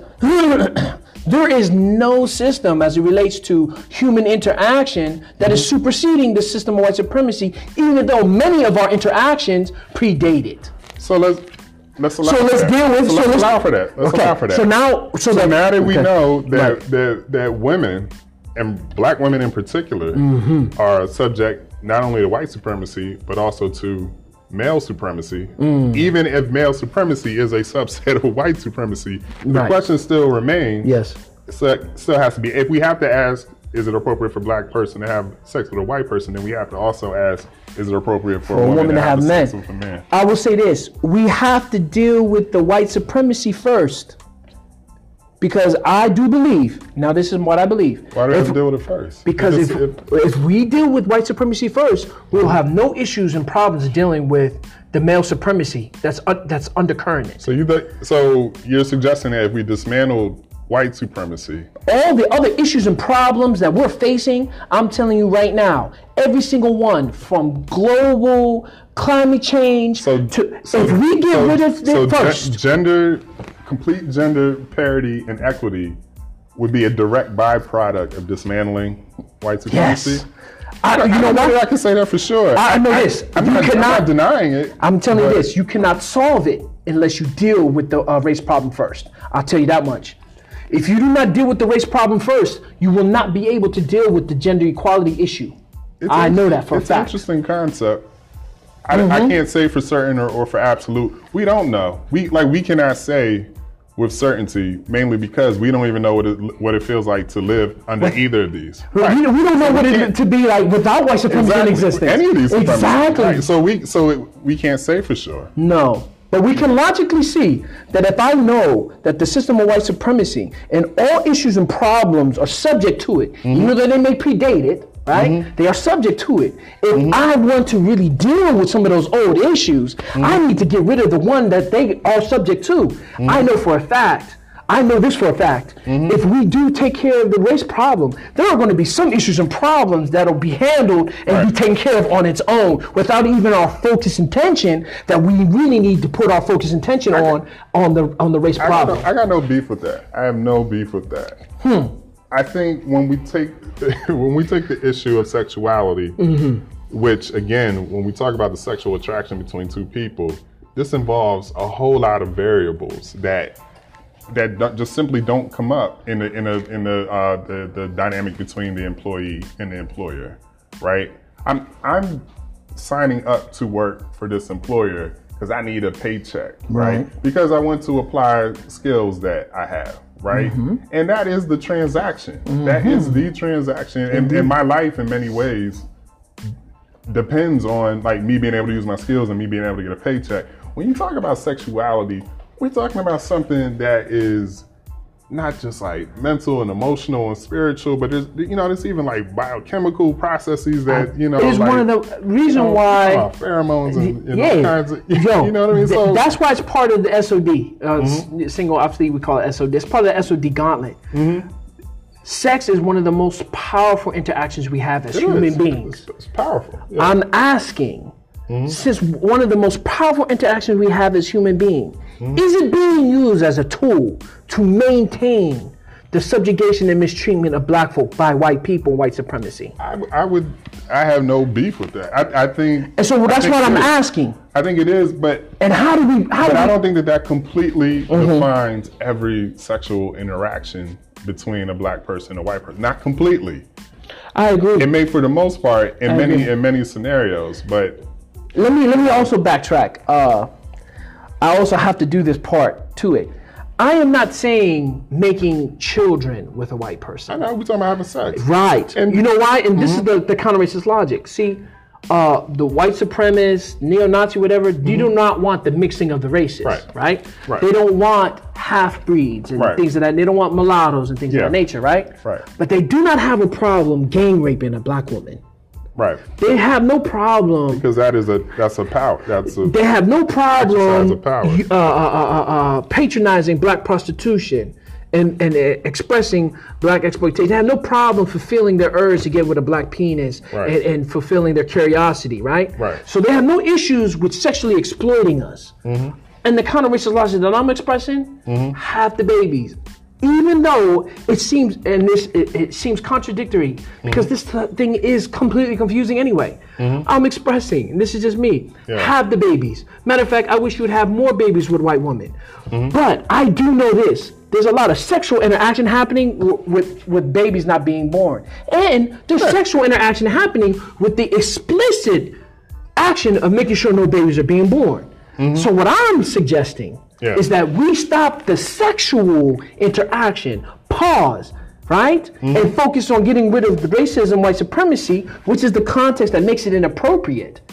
I do believe this. If we, as black folks, mm-hmm. would say we're not gonna have sex with white people until you guys get rid of white supremacy, this shit will be over overnight. let's- I promise you. But this, uh, but I'm not talking about those who are having babies, having Yeah. relationships. I'm talking about the frivolous sex. I'm talking about the sex for sex sake. Right. Because then what it will do, it will at least, at the very least, Mm-hmm. minimize the sexual exploitation that is being used regularly. Right. Yeah. That's one way to look at it. Some people, a lot of people would look at it, um, sex between black and white people as itself a subversive action, specifically as a dagger in the in the history. You know, and, we- and, and, you know, and, and, people, you know, I don't, I don't want to get too. Uh, what's, what's, no. Homie, what's homie's name? Uh, Who's that? uh, Umar Johnson? nah, No, no, no. Uh, used to um, run the Black Panthers. Bobby uh, Seale. Not Bobby Seale, the brother that took it over when. Oh, uh, Cleaver. Eldridge Cleaver? So I, ain't, I ain't talking about on no no Eldridge Cleaver, Eldridge Cleaver. You know what I mean? Like to a. I mean, he's talking about something subversive. You know what I'm talking about? Yeah. He's talking about something subversive, but I'm not Yeah. even talking about Yeah. that. But I think even just like on a, you know, The Browning of America. Was it, who was it? Uh, it was it was a Jay Pharoah Uh-huh. or uh, it was some black stand-up comedian when, you know, he was talking about. Um, how he first got famous, right, as a comedian, Uh-huh. and he moves to Manhattan. You know, he got him a nice little luxury condo, and he felt bad because you know there's a black doorman, right? Right. So and the black doorman's always like, "Hello, sir. Let me help you with your bag, sir." And then you know he's just like, "Nah, we black. We ain't gotta be like that." you know. And then he brings a white girl in one time, and he's thinking that you know this is this old black guy lived through Jim Crow, so he's gonna like look at him in the shame, like, why are you having sex with that white girl? But instead, the black doorman pulls him to the side and he's like, yo, I want you to beat that pussy up in the name of Martin Luther King. You know what I mean? Like, he's like, do this for Jim Crow. You know? And it's like, you know, I, there, you know, I don't that- think- that is what, I'm not saying that, that you know, No, you know what the thing is. uh, you have to laugh at that. yeah, Yes, yeah, and I, but uh, I, I also, I also urge Mm-hmm. Uh, some consciousness and some some critical thinking about that. Mm-hmm. Um, a lot of times, even if some of my close brothers, like you know, even uh, the uh, the sound guy, one of the one of the sound guys for the show, right, the music guy. For my show, uh, my Mm-hmm. Brother Eric, right? You know what I mean. yeah. So he's he's one of the contributors and stuff. So, uh, but uh, he always expressed, no, man, this is all right. Like, like you're saying, like me getting having sex with them, and what's even gonna be better is they're gonna produce a black baby. Like, it's they're not gonna be white no more. And um, one thing I, I I always express, I'm like, no, that. Let's look at a case study. Look at a history. You know, I'm a history guy, right? In Brazil, Yeah. there was a point in time um, the African, first of all, Brazil had got the largest amount of African Right. people slaves. out of slaves, right? Yeah. 70% of all slaves went to Brazil, Brazil. 20% went to the middle, and actually only 10% went to America. Right. So the majority, and to this Went day, Brazil, yeah. there are more black people in Brazil than any country on the planet that's not in Africa. Yeah. So there was a point in time where the African slaves would run away and they would actually start making colonies up in the uh, In the in the in the forests and stuff. Yeah. They were known as Quilombos. Yeah, I know. Right? I know. Exactly. One of the famous one was Palmares, right? Mm-hmm. So they were doing that. At the same time, they were still Native Americans, or what we known as Tainos and things. They were there, and they were keeping their thing. Yeah. And then the white people were there, and the Spanish, right? Right. they wind up coming together. I'm, I'm- kind of paraphrasing, but Mm-hmm. they all came together and realized that they're dealing with white supremacy. Yeah. They're dealing with racism. Right. And it's and it's messing up. So what we're gonna do? Mm-hmm. They said that you know what, being white, this is what we'll do. Mm-hmm. We'll sleep with everyone. We'll produce babies. We'll get rid of the white skin. There will be no more white skin in Brazil. Mm-hmm. As soon as everyone is mixed and everyone is, is pretty much the same color and everything, right? Yeah. What we're gonna do is that'll get rid of white supremacy. And they did it. Even the white people were sick of, of the white supremacy and the racism there, and they said, listen, we'll join in. They it took about four or five generations, but there was no more white skin. The hmm. Portuguese, the language stayed, Yeah. but there was no more white skin. Hmm. There was the lightest you can get was a mulatto with curly hair. Mm-hmm. right? It was it, it- there was no more white skin. They thought that they were able to get rid of white supremacy by getting say. rid of all the white people, skin color, and it created the worst caste system that we see on the planet right now, to where we have favelas. And you know what the favelas are? Yeah, yeah. to the point that they just elected a president that is what? Known ties, racist, Nazi, white supremacist. Right. And guess what? He has black in him, he has Spanish, Taino in him, and everything. This, guess what they wind up doing? His race is not biologically attached. Exactly. skin. It's, the system. system. It's the system. Right. And so guess what they started making a hierarchy about? Those who could find their connection back to the European uh, and Spanish conquistadors. So even though you may be dark and you got curly red skin, right? But your great grandfather was the conquistador. Mm-hmm. Where and guess what happened to black folks who were from Africa who were still there? They went they went all the way down to the bottom. Yeah, I, I So even so that idea that, that people keep saying, black folk keep saying, and niggas, we'd be like, listen, we're gonna have these white man, we're gonna get rid of all the skin. It's the burning of America. 2050, there's not gonna be no white people. And I express, uh-uh, look at Brazil. Look what they try to we do. don't have to go down that far. We can go to New Orleans and the criminal Wow. system down there. I mean, it, it's. I, I Wow. don't ever. I, I've never completely subscribed to this Browning theory. Mm. You know, when I talk about sex with a white person as a subversive act, I'm, I'm talking about it as a subversive act, not something revolutionary that's going to dismantle an entire system. One, because I know that race is not a biological construct, so th- there's literally no way that you could forgive me, fuck our way out of white supremacy. You know what I mean? It's just not going to happen. Mm. Thank you know? for saying that. Yeah, you're going to There's get. a lot, there's a lot of niggas who think they do. There's a lot of niggas who think Wow, that. that's crazy. There's a lot, and there's a lot of there's a lot of them who Yeah. got who got platforms who think that that's going to happen. Yeah, that um, you may. Um, I think the most consequential thing to come out of the ability to have interracial sex in the United States was that we got rid of some miscegenation laws. But getting rid of miscegenation laws has nothing to do with getting rid of racism or getting rid of white supremacy. All it means is that you can have sex with a white person without getting arrested. That's all that means. You can marry a white person without getting arrested. That's not nothing. That means something, especially to people who really want to do that. But again, if we're talking about this kind of broader idea of dismantling white supremacy and racism, you're not gonna fuck your way out of that. So so so in that, yeah. me suggesting to, and I'm not saying not Mm-hmm. to have sex with white people, just pause Mm-hmm. for a time.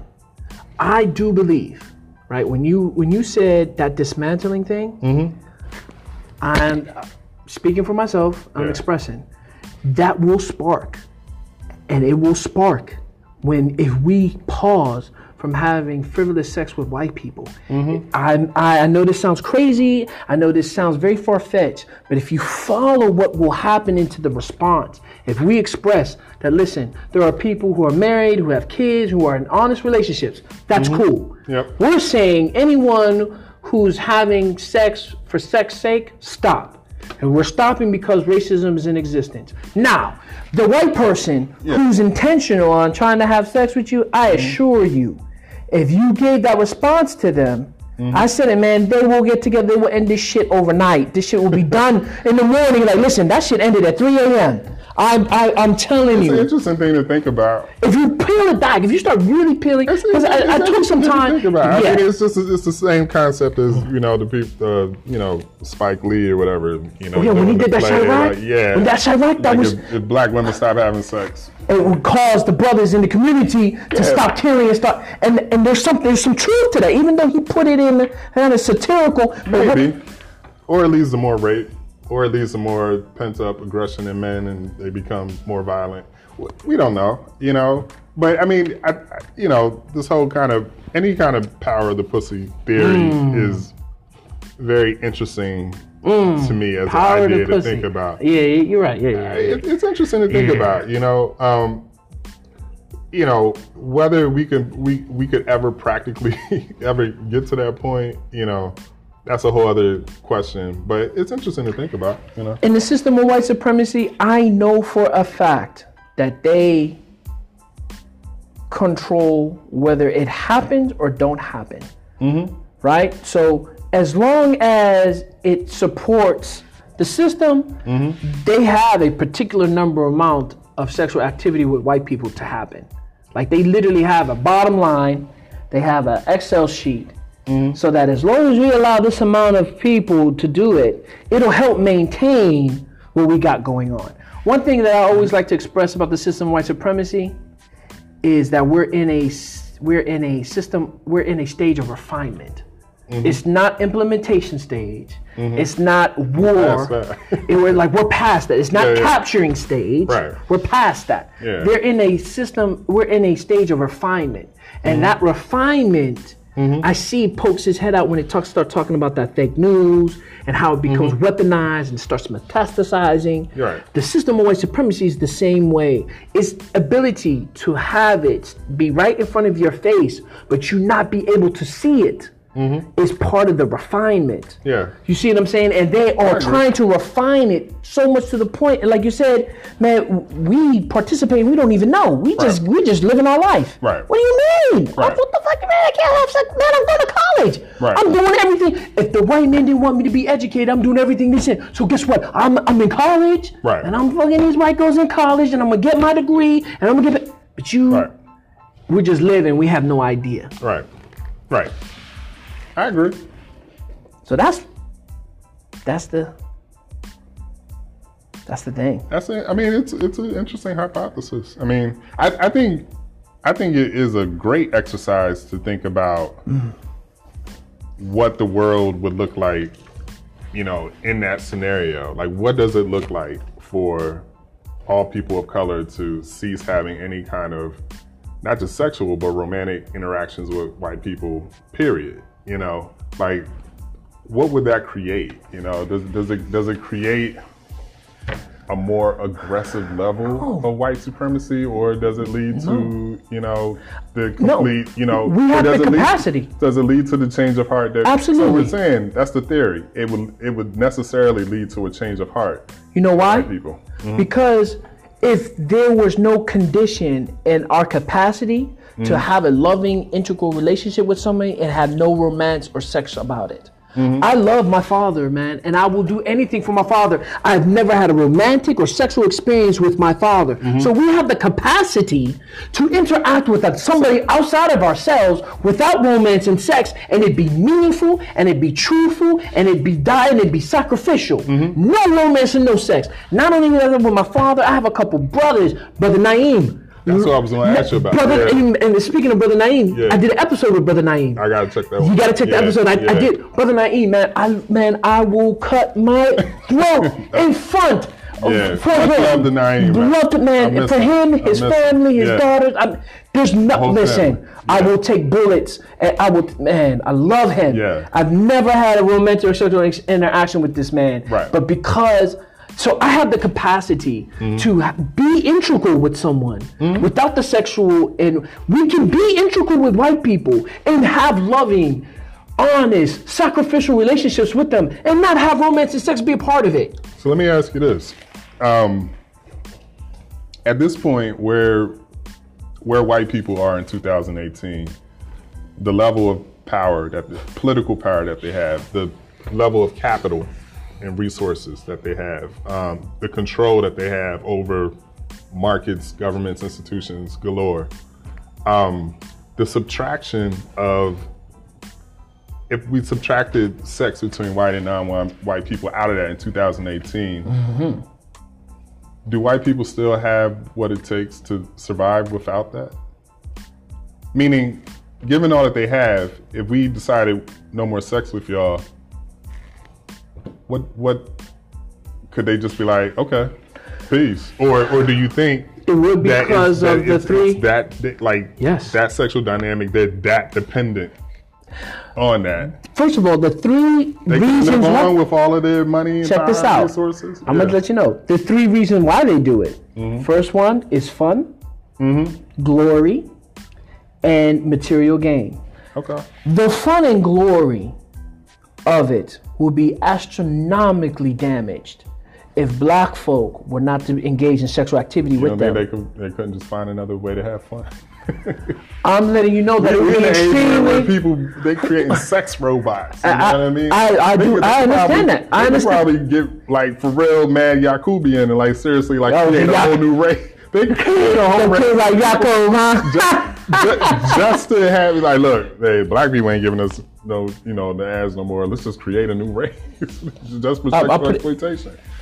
What did you? I- I'm gonna let you know. What did you mm-hmm. think they're doing with with some of the Negro? Like, they, they created the Negro. Like they like we were on the slave ship, definitely and they were created the having sex with us and producing children. Right. To where now, if we did the DNA test, you're gonna have some type of European. Of they did that already. Like they've Right. done that already. Right. You see what I'm saying? Right. And so here we are, some 400, 450 years. Yeah. And I, I guess I'm saying, I guess I'm saying like, so the theory that you're holding, I, I feel like it very well could have had some some power at some point in history before there was a mass amalgamation. in of- refinement, in the stage know, of refinement, some like of the biggest issues.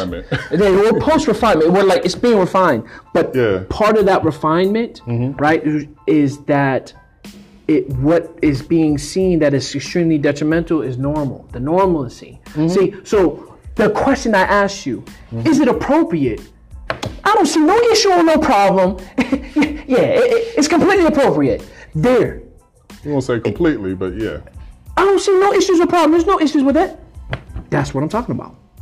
It is so if that piece and why why is it sex? Because tell me one interaction that is higher other than death, right? Killing, right? Mm-hmm. That human interaction is on the wave. That's on that wave. The sex is on that wave. There's nothing that's equal into that. There's nothing that's on that wave of that interaction. And so I'm going straight to the point. What we're seeing, right? Mm-hmm. One thing that I always express, and now as part of it, anything created by man can be deconstructed. There's mm-hmm. nothing that man has created that is not, that is not cannot be deconstructed. Right, yeah. Even the greatest buildings that are higher than the pyramid itself. Right. But we know how to bring that building down to free fall speed. Right. That's in less than 10 seconds, no matter how big it is. Right. Why? Because we know exactly where it's built at, we know where the weak points are, we know where to put everything, and because we know how it was designed. Yeah. Because we do, we know how to. d- The same thing with the system of white supremacy. But the problem is, we don't know where the weak points are. We don't know how it was really designed. You ask, well, when did white supremacy start? Ah, it's been here since human beings. It's been here since the beginning of time. African proverb: that which has a beginning has an end. Right. But what's the rest of it? That which has no beginning has no what? Has no end. Okay. So mm-hmm. these ancients, and I was an Egyptian one, these ancients understood there are things that have a beginning that will have an end, but there are some things that has no beginning because it has no end. Yeah. What has happened, because mm-hmm. white people are the ones that are teaching us about racism, they mm-hmm. have put it into a situation to where it has no beginning. So, and we don't realize that we get caught up in like, yeah, I guess he's been here. We really don't know because if I'm saying it's been here since ever since humans been here, mm-hmm. well then I ask you, well, when did humans start? And you're like, well, we know we don't really have a. So now racism is in a space to where you can, it has no beginning. So you're really telling me that racism what has no end, and what we see when we walk out this building is supposed to be there. That is the other piece. We we think that we were naturally on this line of human existence that would create white supremacy. We think that we were inevitably going to come to a situation to people who were going to call themselves white was going to mistreat and subjugate everyone who is not. We really think that this is the natural order, and I'm not trying to harp on spiritual and stuff like that, mm-hmm. right? Because we also associated well, this is God's plan. Man, God has something bigger. You know what? God, God, got something else going on for us. Yeah. Man, let me tell you something. The only God I know is the one that this white man has told me, and every time that this white motherfucker has prayed, all his shit has been getting answered. So I'm not saying God don't exist. Mm-hmm. I'm just saying the one that these white motherfuckers been fucking with has been handling business for years. Mm. I don't know no other one who I don't know no other God for anybody else who's been doing what the one that has been doing for these white people. So I'm not saying they're not out there, Right. but let's be real. I ain't never seen one, and he's mm-hmm. still popping, and he's still getting shit done for them, and these mm-hmm. motherfuckers are still praying for them. Hmm. He'll have his, his bishops and his fucking cardinals raping children, hundreds of thousands of them, thousands of children for years. They turn around. Come on, man. Yeah. Come on. Yeah. Come on, man. Yeah, I hear you. That's a strong point. Closing. Yeah. Okay. Closing. Hmm. Do you, uh, what do you think are some solutions or small things that you can do individually or collectively? What do you think to kind of help foster the elimination of white supremacy and creating a system of justice to replace it? Yeah. Justice, million- and I love million- that your son's name question. is Justice, yo. I dollar- love that. Yeah. It's the million dollar question. Why did you name Um, your son? I, why did you name your son Justice? And you had that name. came up with that. Oh, word. His mom came up with that. We we were you know we were thinking of a lot of names, and she came up with it, and I was just like, "This is it," you know. I, I was in agreement, you know, and I, I thought, um, you know, what better, I guess, aspirational value to even place in a name, you know, than that. So My next child I have, I'm gonna name him Justice. that's what's up. I'm down with it. Like I'm so down with it. Okay. Like, Justice. You gonna go make a baby tonight? man, you- man, you know, brother. They know, brother Austin. I got. I tell a girl, you kiss me hard enough, you get pregnant now. Word. Yeah, I mean, you know, in the grand scheme of things, when we talk about like solutions to Yes. dismantling white supremacy, Yeah. um, we're, we're talking about nicking away at an iceberg, you know, um, and that, and that's not even the scale for real. It's you know, it's tough because I don't want to sit here and be like there is no way to dismantle white supremacy, right? Um, but I think um, white supremacy has been exercised and re-exercised and refined, as you said, you know, long enough that it can be really, um, you know, it can be really difficult to think about complete elimination without, without thinking about some kind of, you know, um, like complete Armageddon kind of, you know, situation. You know what I mean? Like, like, uh, like for real revolution, straight like reset. You know what I mean? That's the white hit man's way. kind of The white you know? revolution, Armageddon, and death and destruction. That's that's the white man's way. It very well may be. What is the black man's way? What is the non-white way to do it? Is it to not have sex? No, it's the win-win. The the, the black man's way, the, uh, the African way, is the win-win, to where that a solution where all people win. Mm-hmm. It is it, it is is not easy. So what is that? though? I think a solution to where win-win is a combination and a practice on an individual level, but collectively being done. That represents justice itself. Where you know justice, and that's the name of your son. Yeah. You know, there's no legal definition for justice. Hmm. I never thought of that. No. There's no meaning or legal definition for justice. Hmm. Yeah. Okay. Not even in Black's Law dictionary. Then in no dictionary. If you look in the dictionary, it say to be just. And we all know a word or the root word within the definition of the actual word, what? Cancels it out. You're a journalist, you know. Okay. If I say if I say what's the definition of grass? Grass is grass that's on the front lawn. You can't use right. so justice justice means to be just. Right. Right. What are you saying? Exactly. So there's no legal, legal definition for justice. Mm-hmm. So because of that, we have to define right. at, uh, properly. That is part of the magic of words, especially with the English language, because the English language was created by a bunch of sorcerers in Europe anyway.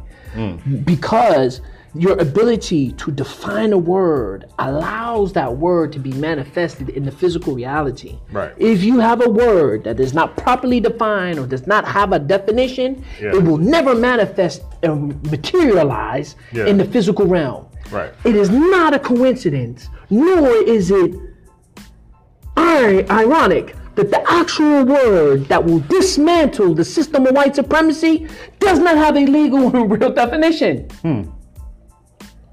That is not by accident. Right. So as So people, we, we, have we to define. We have to define that word, and sometimes, in most cases, we have to define it for ourselves. Right. You know, Right. Yeah. Oh, the the vastness you were talking about. Mm-hmm. I'll give this a closing. Uh, in Japan, during the feudal times, they used to hire uh, samurai. That was the name. You know, they would hire so daimyos or uh, it would be like warlords. You know, they could hire a very Right. good samurai. You know, one of the greatest samurai at that time um, was courted or wanted to be, or the richest wanted one of the greatest. I mean, he was bad. So he went up to him. He he paid him all this money. I want you to be my samurai, like you know what I'm saying. And so everyone was just like, "Oh, okay, cool."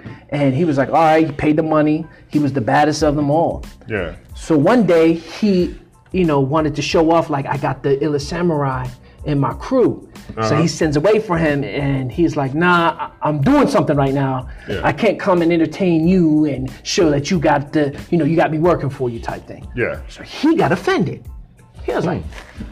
I paid, I told, you know, people want to see that you really like with me. Yeah. He got so offended and so bothered. Other people were laughing, like, yo, he is the baddest samurai. I mean, you can't really send anyone to kill him because he's that bad, type of thing. So he got enraged and he hired 1,000 samurais, right?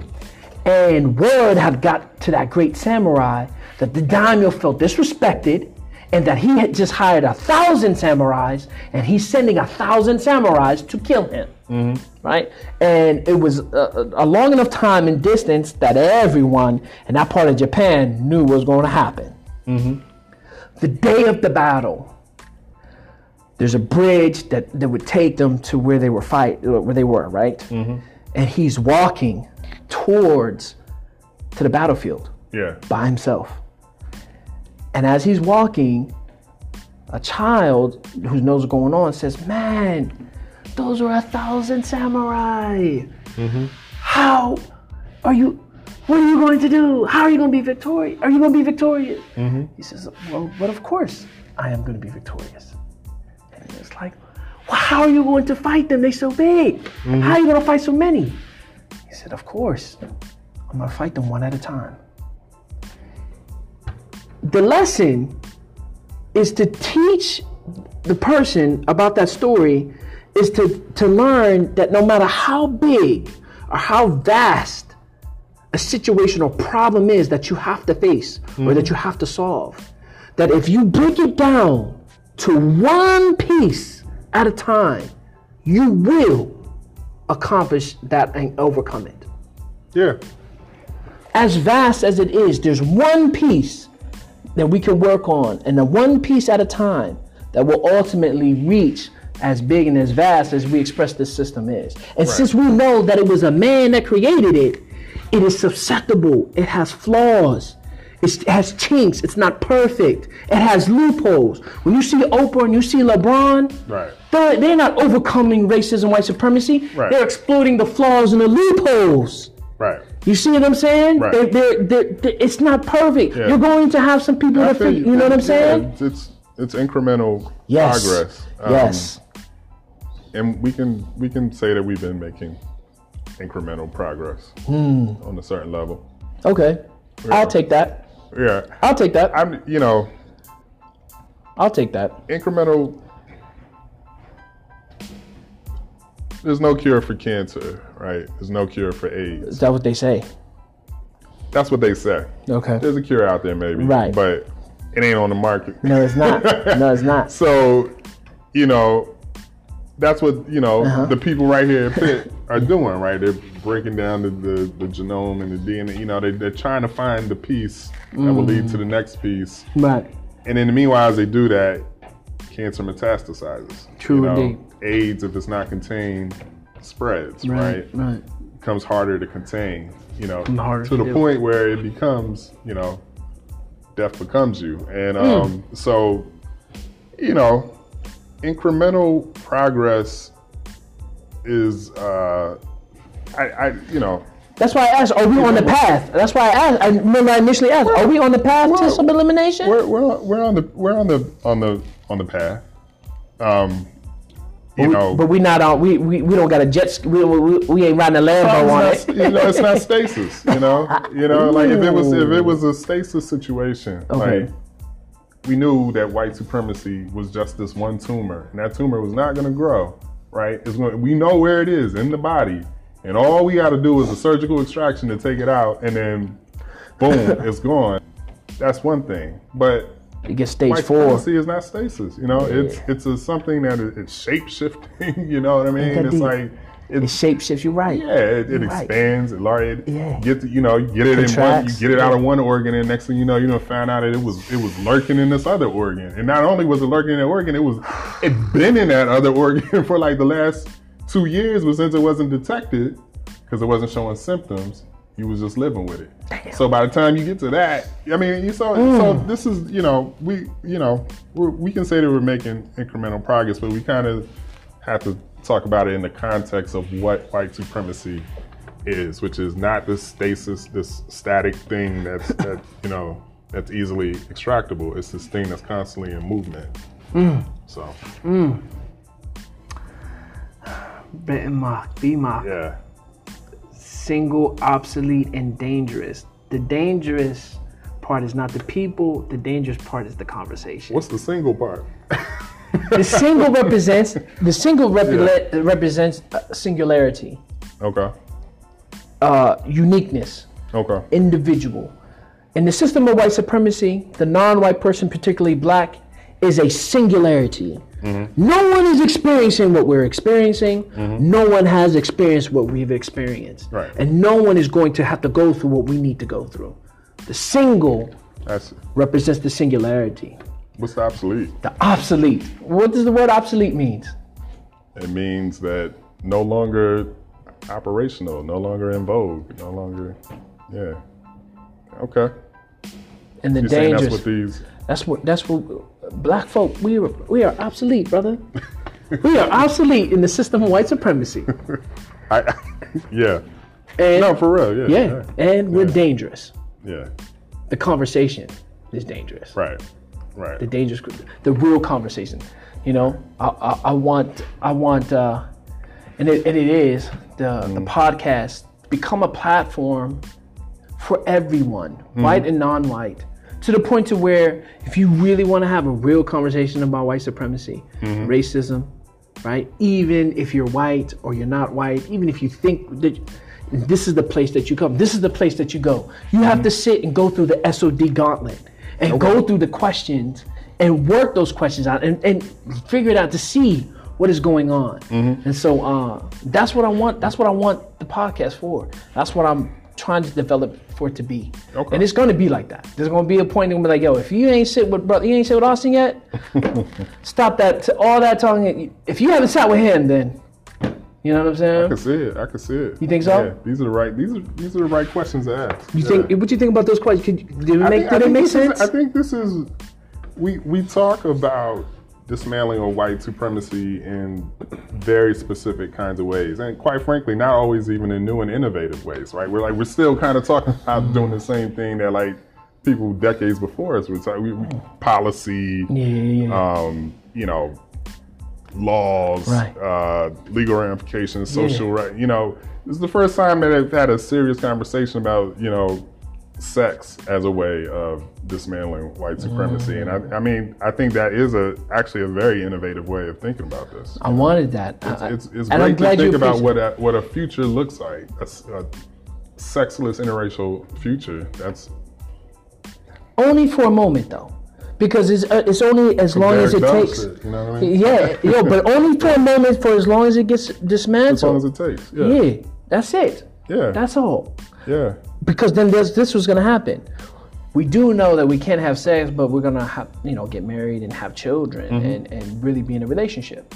So I'm saying, yeah, definitely Yeah.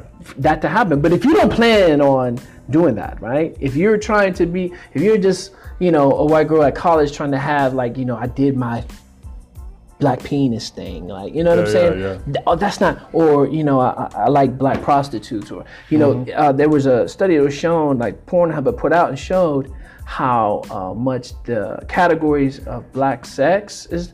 And then they said like white, they know people who are white with their profiles and stuff Yeah. like 85% Mm-hmm. of the categories that these white people in pornography and this porn site go to are the Mm-hmm. Yeah. black are the black uh, the Yeah, it's black totally part of their Yeah, yeah. So so it's, so it's it, so it's very integral. So I'm not just saying it's just a this is No, very no, I, I like, know, yeah. But how do you say it and have a constructive? Right. We weren't bashing. We weren't. You see what I'm Oh, saying? yeah, no, I think this it- was I a very it's constructive to to, yeah, Yeah, and to have and to be able to articulate and express Right. right in a very constructive manner. Yeah. And that's what the podcast is about. That's what That's I want. up. That's what's up. I'm glad I could be a part of it. Yeah. Appreciate you, brother. Yeah. glad I married a black woman. Amen. Amen. Won't be no white sex going on here.